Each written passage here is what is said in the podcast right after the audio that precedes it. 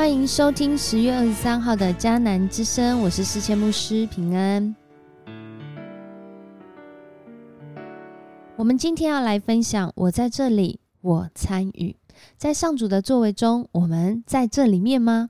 而在这里面，我们是一个什么样的角色？我是一个旁观者，或者我参与在其中呢？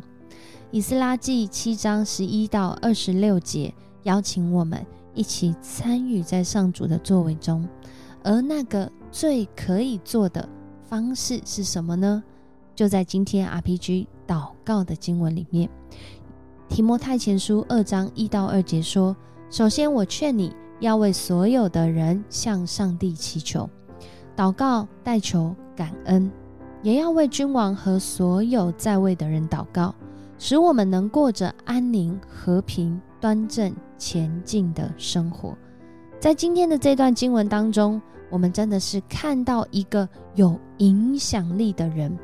这个人叫做以斯拉，而以斯拉呢，他想必在今天的经文，虽然这个经文当中没有特别说到，但想必他在这个时代里面是一个关键人物，以至于。他能够领受这样的诏书，从当时皇帝波斯呃王亚达薛西皇帝，他把诏书颁给以斯拉，让以斯拉带着这一批第二批归回耶路撒冷的人能够好办事。之所以能够好办事呢，其实是因为这位王他愿意参与在以斯拉他们回到耶路撒冷。要做的一件非常重要的工作，就是复兴人民对上帝敬畏生活的工作。而在这里面呢，以斯拉扮演这个关键角色。然而，更关键的是，这位在位的君王，他对这件事情的看法，将会影响整件事的过程是不是非常顺利，或者是会遇到阻碍的。所以，当我们刚刚 RPG 祷告的经文说，也要为君王和所有在位的人祷告，使我们能过着安宁、和平、端正、前进的生活。这句话真的是透过以斯拉记今天的经文发生在历史当中，是不是也在我们的生活当中，更是提醒我们要为在位者祷告，要为掌权者祷告。要为我们的主管祷告，要为我们家庭当中的权柄人物祷告，要为我们生活里面的这些影响力中心来祷告，使我们的生活因着这些我们带导的人，他们活出上主的心意，让我们所做的事情都能够经历安宁、和平、端正、前进，或者是说进前。在今天的这段经文中，七章十一到二十六节，我们看见这位皇帝，他就是善待以斯拉和他所带领的这一群以色列人归回耶路撒冷的整个过程。这个过程是一个什么样的过程呢？不仅是有这样的诏书，更是让呃这些参谋，当时皇帝他身边的这些参谋和本座七个参谋，他们是经过讨论的。让以斯拉带领以色列人回去建立圣殿生活一切需要的礼仪，恢复他们的敬拜的生活，是透过在当时这一群知道有上帝，但他们不认识他，他们或许也不一定敬畏。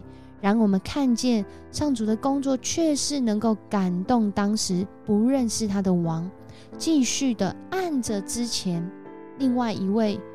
被上主感动的古列王或塞鲁士王，这位王过去被感动，如今这个新的王亚达薛西王也被感动，他愿意让过去的这一个命令继续的发生，让以斯拉带领以色列人他们回到耶路撒冷，而且啊，不仅是让他们回去，还为他们呃奉献，让他们有这样的资源。来继续的建造圣殿里面的这一些我们所谓的软体，吼，就是在这里面需要的祭物啊，在这里面需要的这些制度啊，这些呃这些祭司、这些人员、这些呃圣殿当中工作的人员，他们会需要用到一些资源，他们会需要一些器皿。这位王竟然都愿意为他们来预备。在这一段经文里面，让我们看到什么？真的是看到上主的工作，没有人能够抵挡，并且上主的工作也影响，不论这位掌权人物认不认识我们所认识这位创造天地万物的神。他都能够来影响王的心，所以有一句经文这样说：“王的心如垄沟的水，随意流转了，但会流到哪里去呢？是在上主的引领当中。而今天，在这样的一个上主的作为里面，以斯拉扮演关键人物，是因着他参与其中，并且昨天的经文说到。”他一生都在考究，他一生都在遵行，他一生教导上主的心意，在整个以色列人民当中。而这样的影响力，想必在他还没有回到耶路撒冷的时候，已经在那个宫廷中，已经在那个他所能及的范围里面，成为一个影响力。透过这个诏书，我们可以看见，其实有很多。这个王可能他不会知道的，譬如说，这个圣殿里面会有哪一些需要的工作人员，他怎么会知道呢？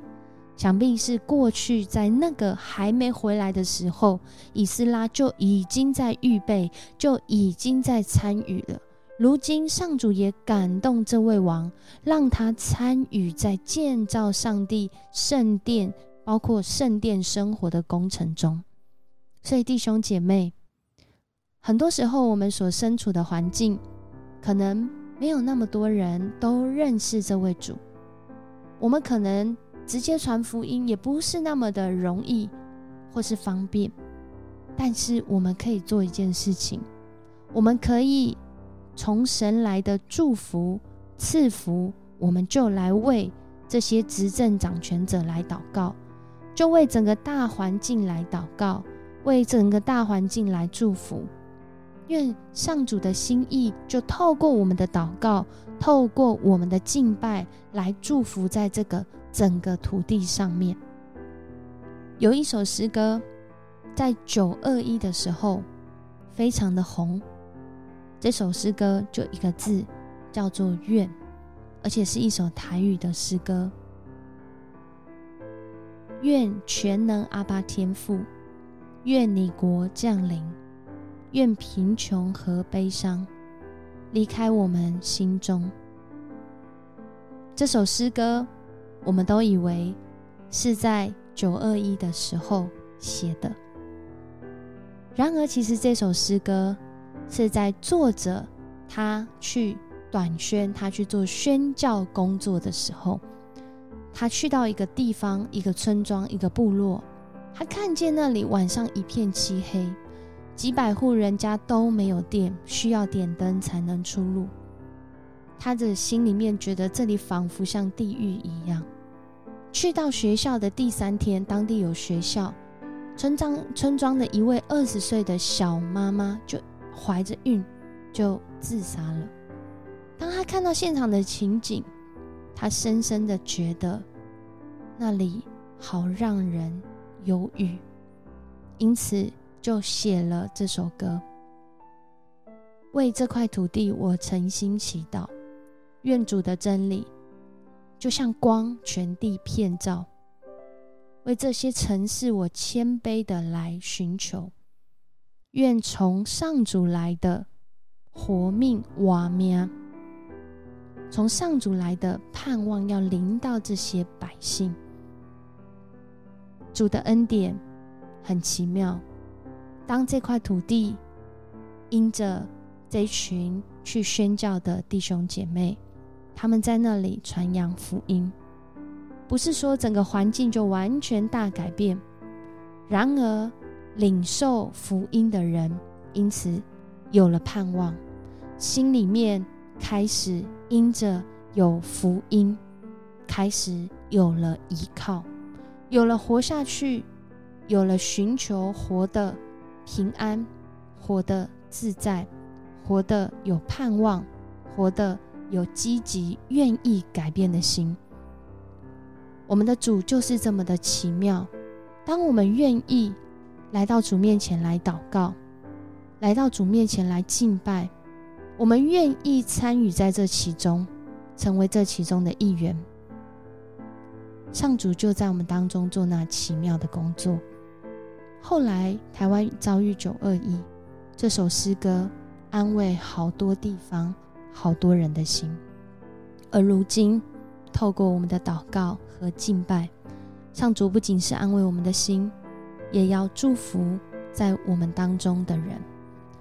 我们在哪里，正面临什么样的需要呢？我们愿意参与其中。更是参与在上主的作为当中吗？我们一起来祷告，主，我们感谢你，谢谢你爱我们。就像这首诗歌所说的：“愿全能阿巴天父，你的国降临。你的国是带来公义的国，你的国是带来平安的国，你的国是带来盼望的国。你的国就在我们的心中。”透过我们愿意回应，我们愿意遵行你的话语，我们照着去行，我们就要来经历。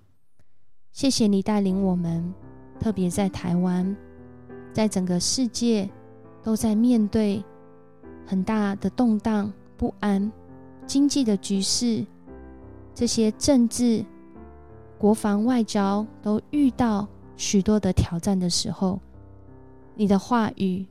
提醒我们，我们要起来祷告，活出基督徒的权柄，就是来守望，并且参与在其中。愿主你的公义临到我们所居住的地方，使我们的心不仅是被安慰，也活出那真实的平安。我们这样祷告，奉主耶稣的名求，阿门。很高兴跟你一起分享迦南之声。愿你在上主的话语当中经历盼望，为我们的主管、为我们的老板、为我们的执政掌权者、为我们的生活里面的关键人物来祷告吧。上主的作为要影响他的心，要祝福他的心，使他的心要活出上帝的公义，活出上帝的怜悯，活出上帝的爱。我们要一起来经历那真实的平安。我是世谦牧师，我们明天见。